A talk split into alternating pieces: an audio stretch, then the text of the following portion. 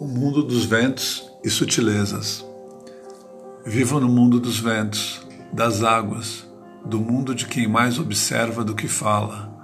Naquelas praias, a minha vista vasculhava as falésias e a vegetação.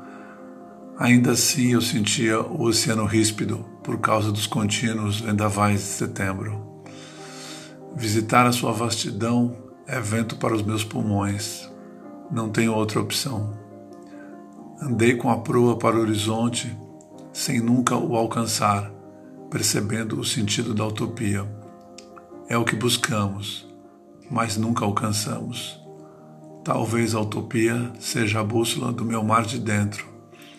A tempestade é a mais perfeita oportunidade que o caos pode me oferecer.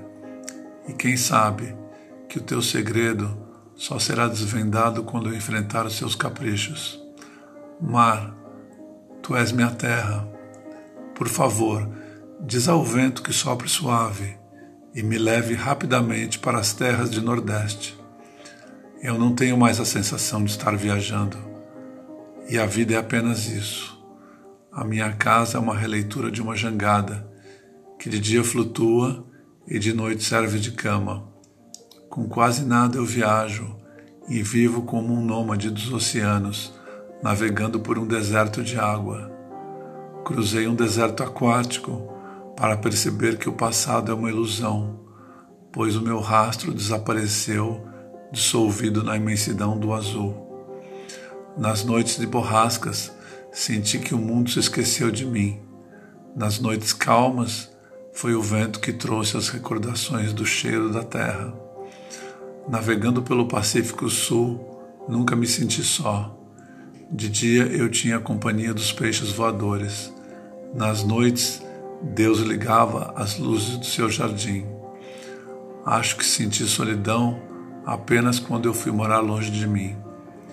No mar, o vento é a voz de Deus, e o que eu mais amo é escutar as histórias que o vento me conta. Ah, vento, sempre você se apressa em chegar antes para me contar o que vem por aí. E foi você que me ensinou a decidir entre a lucidez de partir e a insensatez de ficar.